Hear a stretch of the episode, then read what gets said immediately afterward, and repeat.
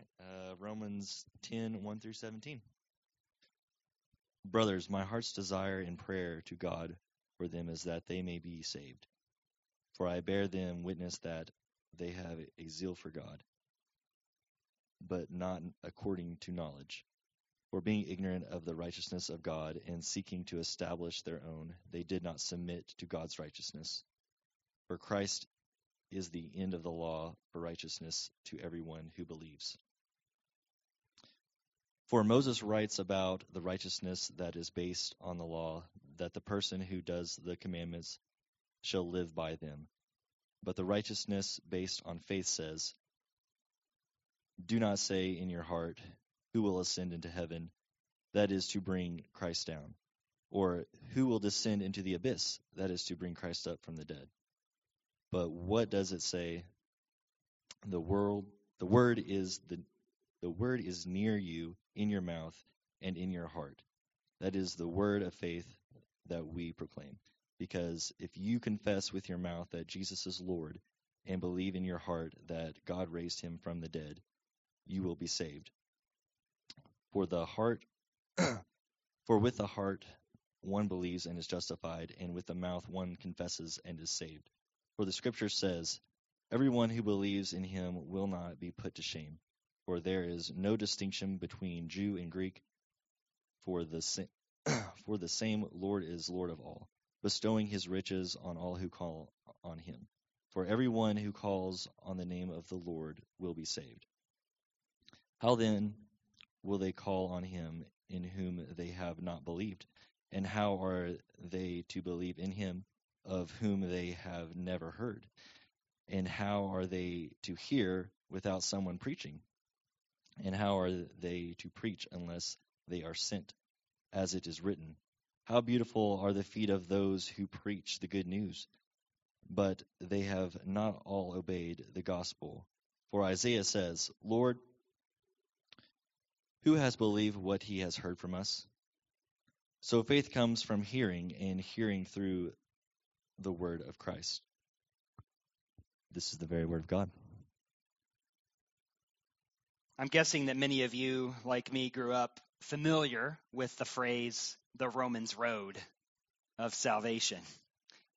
Uh, this is one of those things that us church people grew up being taught. It went something like this with some variation.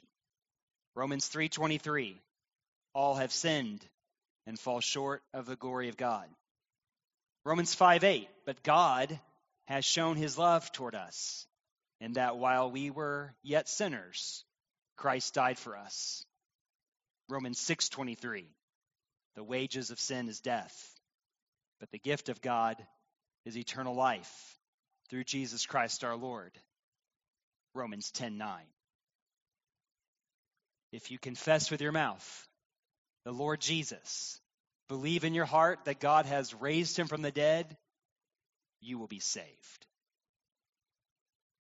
And that's it. The Romans Road. How many of you are familiar with the Romans Road? I figured there would be a few of us.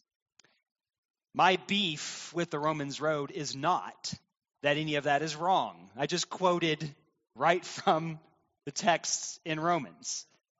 My problem is that along the road, there's so much more to see. And if we only are familiar with those quick little bullet points along the journey, we miss out on the glories, the wonders of what this salvation is that is now available to all who will believe. So, we, of course, have spent several weeks now in the book of Romans, and we have now come to Romans chapter 10, which I assumed was kind of like the end of the road, but we got a lot more chapters to go, of course, after this. So, it's by far not the end of the road. Nevertheless, Romans 10:9 is a striking and important verse my hope this morning is that we can see it as we've been journeying along the road of Romans in all of its fullness, or at least a little bit more. I don't pretend to think that we've extrapolated all that there is to see so far in our study of Romans, but hopefully this morning, based on where we've been in the journey, we can understand Romans 10:9 a little bit better today. The way I'd like for us to do this as we look at these verses together is I want to consider three questions that I believe that these texts give us some answers to and then of course we're going to we're going to kind of get into these questions a little bit more. The three questions are who will be saved? How will they be saved? And when will they be saved? Who can be saved? How can they be saved? And when can they be saved? So, the first question before us in Romans chapter 10 is Who will be saved? It's a question that will inevitably lead us today down various turns and detours. But in Paul's day, and as Paul writes this letter, the question was not as difficult to answer as you and I might think. The question in Paul's day, among the people who he was writing to, was pretty definitive. The answer was Israel. God will save his people. God would save the ones that he has chosen to be his own. I mean, what other answer could we expect? But of course, we've been journeying along the road of Romans for some time, and we know that Paul sees things a little differently now in light of the coming and revelation of Israel's Messiah, whom Israel has, by and large, rejected. The scandal in Paul's understanding of the question is that Israel for the most part, as a nation, now stands outside of salvation. That's why Paul says here in verse 1 Brothers, my heart's desire and prayer to God for them is that they may be saved. Israel, in Paul's understanding, is now on the outside looking in. And if that is the case, if Israel, if God's own people are in need of salvation, then again we ask the question so who will be saved? Now, the first thing that we need to understand as we deal with this question is what exactly we mean by the word saved. Verses 2 and 3 shed much light on the question given Paul's prayer for Israel's salvation in verse 1. The problem is that Israel, he says, though they have a zeal for God, remains ignorant of the righteousness of God and is therefore seeking to establish their own, and they do not submit to God's righteousness. This is why they are on the outside looking in. Salvation is still needed where someone does not submit to God's righteousness. But what is the righteousness of God to which one must submit in order to be saved? We've answered this question on numerous occasions already because we've come up come to this word righteousness over and over and over again, but Let's look at, at, our own text and jump down to verses 5 and 6. And here you'll see in these two verses, there's a contrast between the righteousness that is based on the law and the righteousness based on faith. And because of this contrast, many have assumed that Israel's problem was essentially a works salvation, some attempt to earn salvation by their good deeds. Now, you are familiar enough with your Bible to know that such a thought is completely out of line with biblical theology. And we are quite right to emphasize that point to ourselves and to one another. But that's not quite what Paul is trying to point out here because it simply is not true, as pretty much every scholar today agrees and admits, that the Mosaic law and the Old Covenant was, was set up to be a system of rules that you had to keep in order to be saved. When we look at the problem this way, we end up, by the way, mired in the constant struggle that we Christians have today about how important, how important obedience is or isn't, how much of the Old Testament still applies to our life. We get into that kind of debate because we make Paul's point that some sort of how much do I have to obey or how important is the law. That's not quite what Paul's getting at.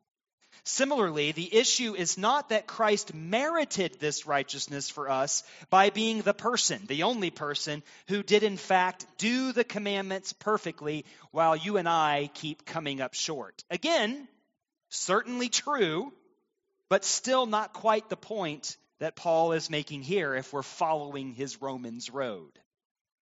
The reason is the law itself, we sometimes forget, made provision for the sins of the people. And it was not given to Israel with the expectation that they had better not break any of its laws or else. That's not how the law was given. So, what then does Paul mean by this righteousness of God that he says Israel was ignorant of? And the answer is found in between verse 3 and verses 5 and 6. Verse 4 holds the key. This is one of the most powerful statements that Paul makes in all the book of Romans, and we just touched on it last week. So let's look at it. Paul says, For Christ is the end of the law for righteousness to everyone who believes. Here is the key to seeing the answer to the question who will be saved?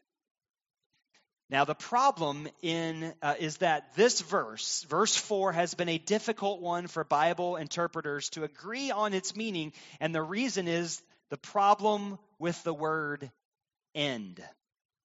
The Greek word can be translated that way, no doubt, as so many English versions do. Virtually every English translation I looked at this morning translates it end. And I'm guessing that um, many of us English speakers would be helped if we translated it a different way, that the way that the Greek word also can be understood, and that is with the word goal. The difference between end and goal is that while every goal implies that you've reached something of an end, the opposite is emphatically not the case. As one commentator illustrates, if I stop writing because the telephone rings, that is not the same as when I stop writing because I have finished the book. You see the difference? So the problem that Israel had is not that they loved the Torah. It was not that they tried to live their lives in agreement or by the Torah, by the law. The problem for Israel was not even that they broke it one too many times. The problem Israel had was that they did not see that Jesus, the Messiah of Israel, was the goal of the law. It was what the law was pointing to all along. So verses 5 and 6 are written to help prove this point. Paul has just made a controversial statement when he says Christ is the end of the law, or the goal of the law to everyone who believes. You and I, like, okay, whatever. That is dropping a bomb in the middle of theology when Paul says that. So you can't just let him off the hook. He's going to have to prove his point. It's like, you know, a preacher says something, you're like, hmm, I'm not sure about that. You better back it up. So Paul is going to back up his own point. That's what he's doing in verses 5 and 6. You'll notice that Paul in these verses is appealing to what? To the law. He's reading his Bible. And as we've seen throughout Romans, especially in chapters 9 through 11, the less familiar we are with our Old Testament, the more fuzzy the Romans road will be.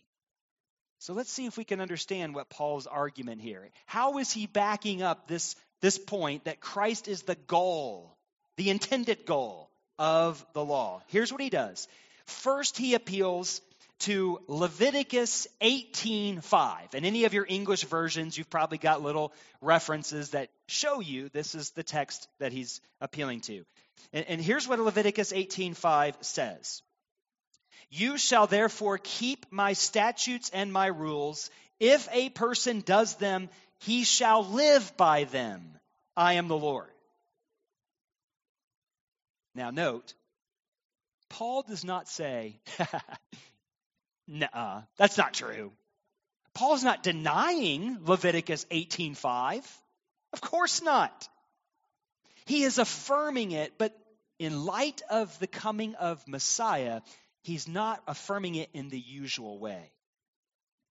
Yes, of course, Paul knows that God, when he gives a law, when he gives a statute, intends for people to do it, to obey it. And Paul knows that when God gives a rule, a statute, a law, God gives that for, for good, for life. That's what the result of keeping God's law is supposed to be. But if you don't see how it is that Christ is the goal of the law, you will not experience the life that the law wanted to give. So what Paul does is he says, okay, Leviticus 18:5 is true, but but he brings up another verse. Guess where it comes from? It comes from the Torah. It also comes from the law. He appeals now in verses 6 to 8, 6 through 8 to Deuteronomy chapter 30 verses 11 to 14. And here we find what Paul says is an explanation of the righteousness that is based on faith. Paul does not think that he has now found a contradiction in his Old Testament or that some other system is now in place that will result in righteousness. He is instead refuting a short sighted interpretation of his Old Testament, the failure to take into consideration all that the Bible says when interpreting this or that verse. By the way, you and I do the same thing all the time. Okay, you don't, but you've heard people do this. Here's a modern example that I'm sure you're familiar with. How many times have we heard people say, Jesus said, Judge not, Matthew 7 1, somehow forgetting that Jesus also says, John 7 24, judge with right judgment. You see, this is a problem that plagues all of us, and when we don't read our Bibles, forward and backwards, we're, we tend to do the same thing. Paul says Deuteronomy 30 does not deny law keeping as important. Why would it contradict Leviticus 18? In fact, Deuteronomy 30, verse 11, says this. Listen to these words. This commandment, God says, is not too hard for you. But the word is very near you. It is in your mouth and it is in your heart. Verse 14, Deuteronomy 30, 14 says, so that you can do it. Paul has all but said the same thing in the Romans road. Romans 2:13, that was a long time ago, but remember it. It was striking. Paul said, "It is not the hearers of the law who are righteous before God, but the doers of the law who will be justified." And even though he went on to say in Romans 3:28 that one is justified by faith apart from works of the law, he quickly added an emphatic no to the question whether by this faith we overthrow the law. Romans 3:31 he says on the contrary by this faith we what? Uphold the law. We see the law fulfilled. We see the law reach its intended goal so here's the question again who will be saved if we answer with Jesus in Luke 10:28 we will not be wrong Jesus said this Fulfill the law, and you will live. But here's the key Christ Himself is the goal. Christ Himself is the fulfillment of the law. The only way to fulfill the law is Christ. Now, what does that mean? How do we fulfill the law by means of Christ? And you can't get a clear answer than what Paul says in verse 9. If you confess with your mouth that Jesus is Lord and believe in your heart that God raised him from the dead, you will be saved. there you go. That's it. Who will be saved? The one who fulfills the law. How do you do that? By seeing where it is that the law points us to and then going there. Confessing with your mouth that Jesus is Lord and believing in your heart that God raised him from the dead. That's it. And and you're thinking, really? Is it that simple? And the answer is yes, and no. On the one hand, we should take Paul at, in Romans 10:9 at his word. Christians, listen. Take Paul and Romans 10:9 at, at its word. Paul says elsewhere, 1 Corinthians 12, verse 3, he says, No one can say Jesus is Lord except in the Holy Spirit. So this is as straightforward as you can possibly get. How should we know what a Christian is? Who is a Christian? Anyone who confesses with their mouth Jesus is Lord and believes in their heart that God has raised him from the dead will be saved. On the other hand, in an increasingly post Christian culture like ours, there is more that needs to be understood about this confession and the belief that according to Romans 10:9 identifies who is saved. As we've said a couple times in this service, the slogan Jesus is Lord in our culture, in a post-Christian culture, has just lost its edge. It's lost its edge. Many commentators will say that the expression Jesus is Lord was probably something of a baptismal formula. When you got baptized, you said those words, you confessed those words. And in many cultures still today, you are you know this. There are places in the world where to be baptized is understood to be proclaiming Jesus is Lord. It, it can get you killed. It can absolutely get you killed. But we've lost that. We've lost that, so we've got to go back and understand how revolutionary this confession, this belief truly is. So let's consider first the meaning and significance in these verses of the mouth and the heart. If you confess with your mouth, believe in your heart. And why does Paul bring up the mouth and the heart? In verse 6, you'll see the two together, but you almost miss it. He says, Do not say in your heart. Now, many English versions fail to point out that Paul has introduced his citation of Deuteronomy 30 with these words do not say in your heart that come from Deuteronomy 8:17 and Deuteronomy 9:4. The context of both of those passages is significant. Both of them are a warning to Israel, a warning to ever assume that they are in covenant with God because of their own power or righteousness. Do not say in your heart, My own power has gotten me here. Do not say in your heart, It is because of our goodness that God has loved us. Do not say such a thing in your heart.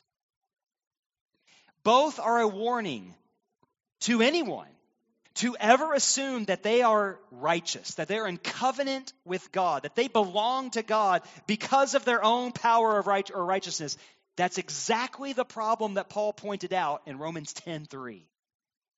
So by introducing his use of Deuteronomy 30 with this warning, Paul is indicating he's now taking a fresh approach to Deuteronomy 30.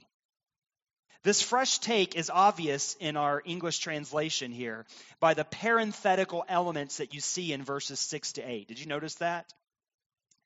Those are obviously Paul's interpretation of Deuteronomy 30. They're not actually in Deuteronomy 30. That would be amazing if they were, right?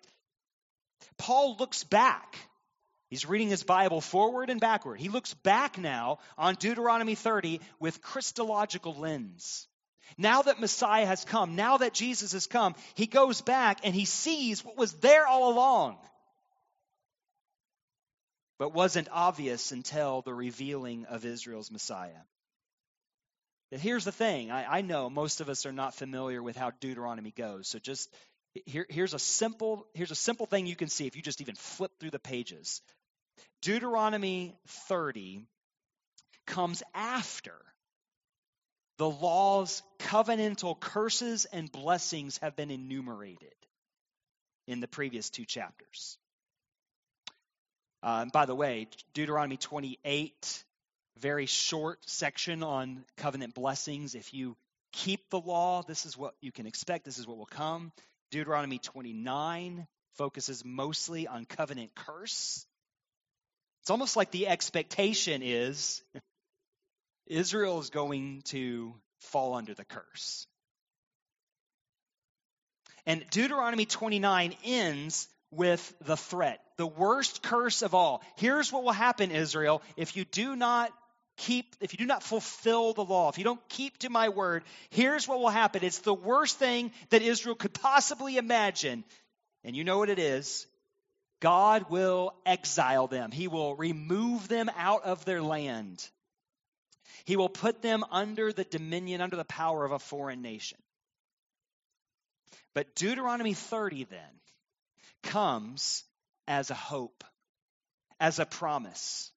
Even though you fall under the covenant curse, Israel, the day will come, the day will come when God will restore the fortunes of his people when God's people will return to him and God will restore the nation. When this happens, it's predicted in the law. It's predicted. This is going to come. And when this happens, when Israel's dark night is over, when the exile has come to an end, then the commandment, the law, will be easy for them.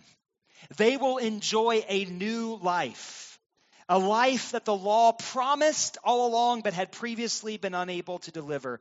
And all of this will happen, Deuteronomy 30 says, and Paul quotes it in Romans 10:8, it will happen when? It will happen when God's word comes near.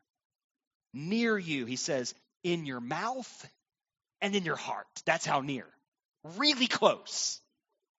In other words, just Paul is just bursting with excitement. Imagine he's he's reading his Bible in light of the coming of Messiah, and he says this: Israel, here's what you can expect when your exile is over. I mean, finally over. When the promised end has come, there will be a renewing of the covenant. There will be an inauguration of a new covenant, complete with the law of God now written on your heart. The law will be easy to do. The law will be easy to fulfill.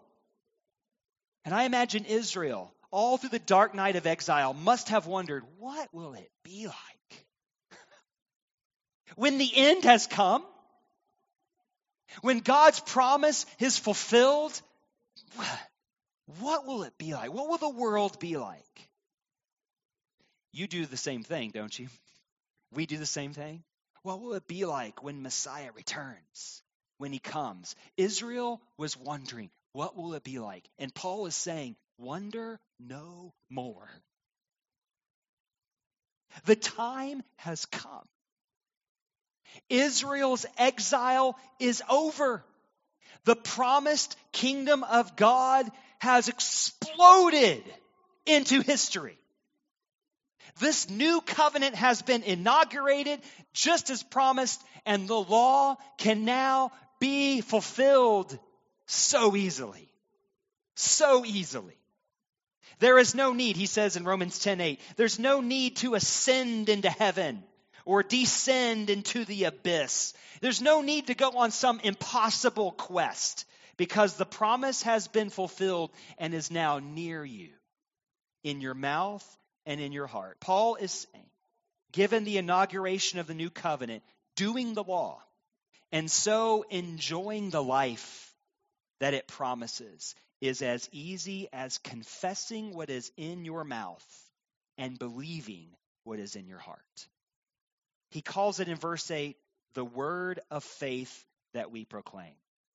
That is how one is saved. That's it. But let's be clear again about what this salvation is. Look at verse 10. Verse 10 speaks of both justification and salvation, two theological terms that I think we get really fuzzy about what the distinction is between these. But notice they're clearly meant to go together.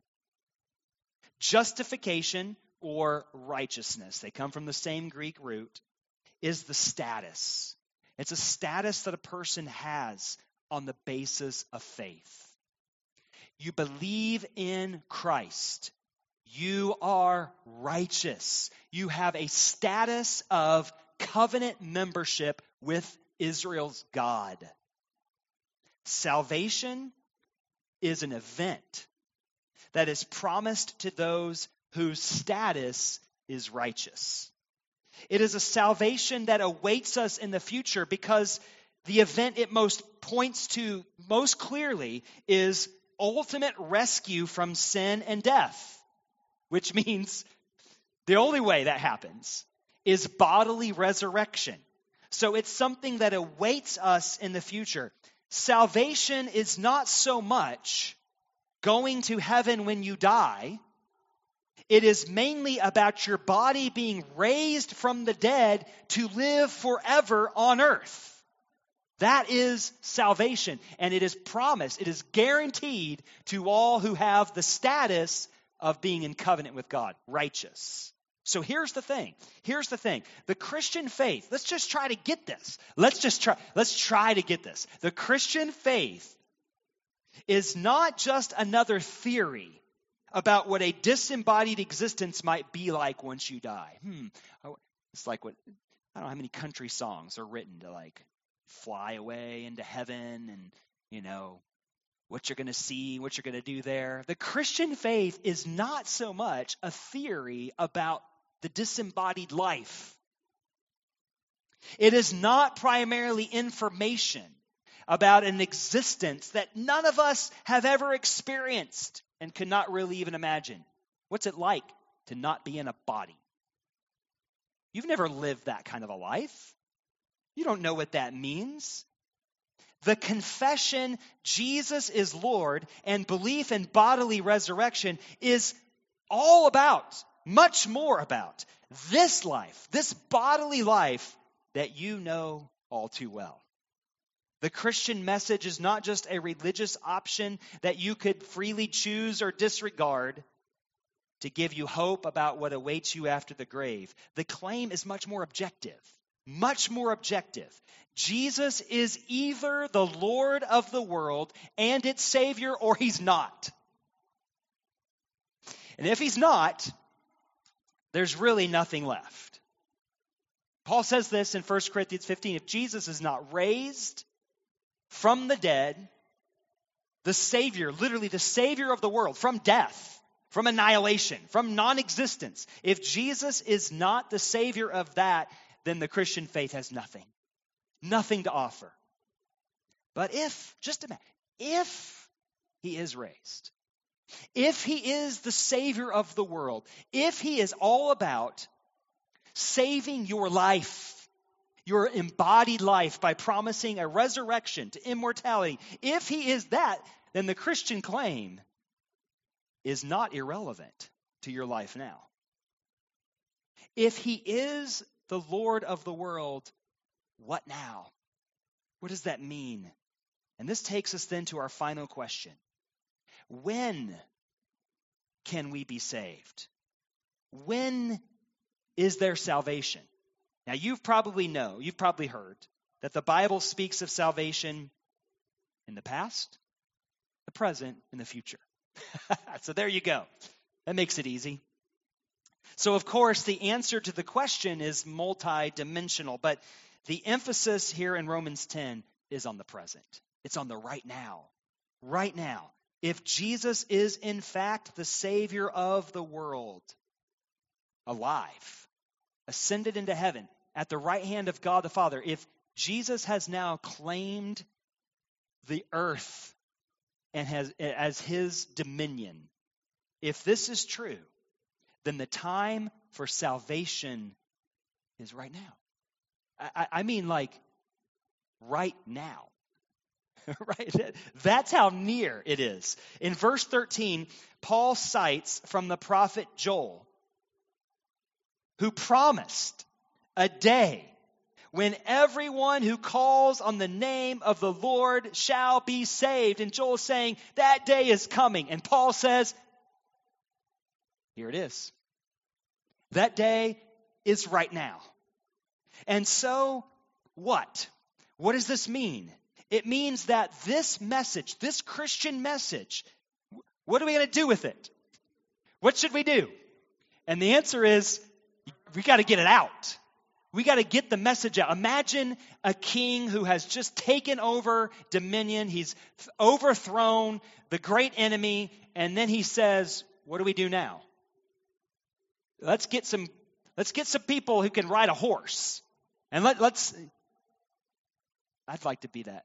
That'd be fun. Let, let's go out and let's, let's make the proclamation known. If Jesus is Lord, then everyone needs to know. Everyone needs to hear. You see, the Christian faith is inherently evangelical. That's what we mean by the word. The Christian faith is nothing if it is not missional. So in verse 14, Paul asks the question How then will they call on him in whom they have not believed? And as you read along the next following verses, that's a question that leads on to another question, and then to another question, and then finally to another question. But this series of questions in verses 14 to 15 are not given merely to show the logic of the situation. I mean, of course, no one calls on someone to help that they do not believe could help anyway. And the only way one could believe that someone could be of help would be if they had heard about the person in the first place. And how will such a person be heard about? Well, of course, someone has to say it, has to proclaim has the word is preach just simply means to proclaim to announce so that's all quite logical and understandable but it's all there mainly to lead us to the question and its answer in verse 15 the question is how are they to preach? How are they to announce unless they are sent? And again that's sort of a weird question. It, why would we it, it sounds like a question that you would never need to ask. Like, let me ask you this question How does one go about telling his friend about something wonderful that happened? Strange question because the telling assumes the mode of telling and really makes no difference. I mean, you go to their house, you call them on the phone, you send an email. Who cares about how? The question is also odd because you might expect that if it's going to be asked, it would come about as how are they to preach unless they go? But the word sent means to dispatch someone for the achievement of some objective. It is the Greek word from which we get our word apostle. Paul wants us to consider that if the time of salvation has come, if it's now, if it's now, then this is where we join the story. This is what gives meaning to our lives as Christians now. He wants to situate. He said, This is what God has been doing all along, and now here we are. We've shown up. We're at this time and space in history, and so now we have a role to play in the story. God is sending out preachers, proclaimers, in order to ensure that all his people are saved. That is, that all his people hear the good news, believe the good news, and respond with the simple confession Jesus is Lord. Jesus is Lord. Now, Paul cites here from Isaiah 52. Again, just look at your little reference notes. And Paul wants to say that this is precisely what we expect God to be doing at this point in the story. The prophets even predicted this. They predicted our time, right now. At this point in the story, when Israel's exile is over and when Messiah has come and taken over and taken his throne and claimed dominion. When this happens, when, when God is doing this, what should we expect? Isaiah 52 is a chapter which celebrates the end of Israel's exile, the promised end of Israel's story, the time of fulfillment. And Paul cites here in verse 15 from Isaiah 52 7, but he only cites the first part of the verse. That's the part that's important to the point that he's making. But Isaiah 52 7, the rest of the verse reminds us again that the salvation that is in view here in Romans, in verses 9 and 10 and verse 13, is the good news of happiness. It is this salvation, the announcement, the declaration, the message your God reigns. Who rules over the world? Is it this particular power or nation? Is it this president or this potentate? Is it this world superpower exerting its force? The time in which we have come is a time in which the answer to who rules the world is to be proclaimed loud and clear and boldly, without fear. Our God reigns. The God of Israel reigns. This salvation is the enjoyment of the event described in Isaiah 52 8, the return of the Lord to Zion. This is what our gospel preaching must consist of. This is the good news. So to be saved then is to believe the gospel message and to call on the name of the Lord. And by the way, this is this is good news. It's news you're supposed to enjoy. I uh, I subscribed to the Daily Oklahoman this week like the print edition. I don't know how long it's been since I've gotten a newspaper delivered. And uh, so yesterday was my first one. I was reading through it, and my oldest son was at the house, and I said, "Oh man, that's bad." I turned the page. Oh, oh, that's bad. And he said, "It's all bad news, Dad." Christian, we are filled with good news. Good news of happiness. What is it? Our God reigns. Our God reigns. This is news that brings freedom. The freedom to know that no matter what the newspaper says, our God is in control. See? Our God is not to be equated with what nation rages or how our nation responds. Our God is not on the side of this nation or that nation. He is the Lord of all the nations. Thank you. I was hoping there'd be a few amens at that point. said, wait for the amen in the main. The enjoyment of this news, by the way, is going to depend. If you if you say this gospel, man, okay, I've heard it, I've heard it, I've heard it. If this doesn't stir your affections,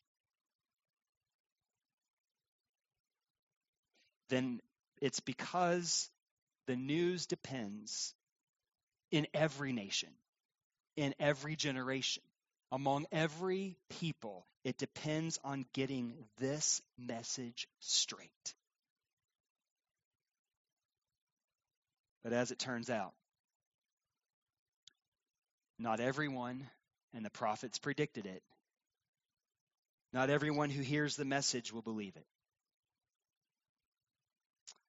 Paul found this to be true in his own experience, but he also saw it was true in the prophetic record. Verse 16, he cites from Isaiah 53 1. Isaiah 53. He's got these texts in his mind. Even though many will be sent out to the nations, to the Gentiles, and even though many of them would believe the news, not all would. And why? Why wouldn't the nations believe? Why wouldn't anyone believe this good news of happiness? The answer that is implied by Paul's citing of Isaiah 52 and Isaiah 53 is similar to the one implied in Romans 9:32. They stumbled on the cornerstone. You see, in between the two passages that Paul has cited, we read of the one whose appearance was so marred beyond human semblance. Isaiah 52:14. Isaiah 53, you know, goes on to speak of the one who is despised, rejected by men. And yet that's the news we proclaim. We proclaim a king who is a stumbling block to the Jews, foolishness to the nations. You know why? What kind of a king is it who is slaughtered? You worship that king? It's no show of power, it's a show of weakness. No human being naturally believes that message. You don't either not without the Holy Spirit. It simply goes against the grain of all of our sinful ambitions. But this is how Israel will be saved. This is how all of us, any of us, will be saved. Verse 17 summarizes it faith, which is the indicator, the badge of righteousness, of membership in the covenant. How do you know somebody is one of God's people? Faith. They believe in Messiah. Faith, this faith, comes or depends on hearing. You see it? It depends on something being told you. You're not going to come up with this inside. It is a message you have to hear proclaimed over you. It depends on something being told to you. It's not something you'll ever figure out. And what this something is that you must be told its essential content is the word of Christ. That is the word, the message about Christ, specifically despised and rejected. First by us, and then shockingly by God for us, in order that we might be shown mercy and be brought in through belief in this word that has come near. This is the message that saves. And we need not only to get it out, but, brothers and sisters, we need to hear it over and over and over again. We need this message on our daily playlist and set to endlessly repeat, lest you and I turn away from the gospel, from the only hope of salvation that there is. May God grant it to us. Let's pray together.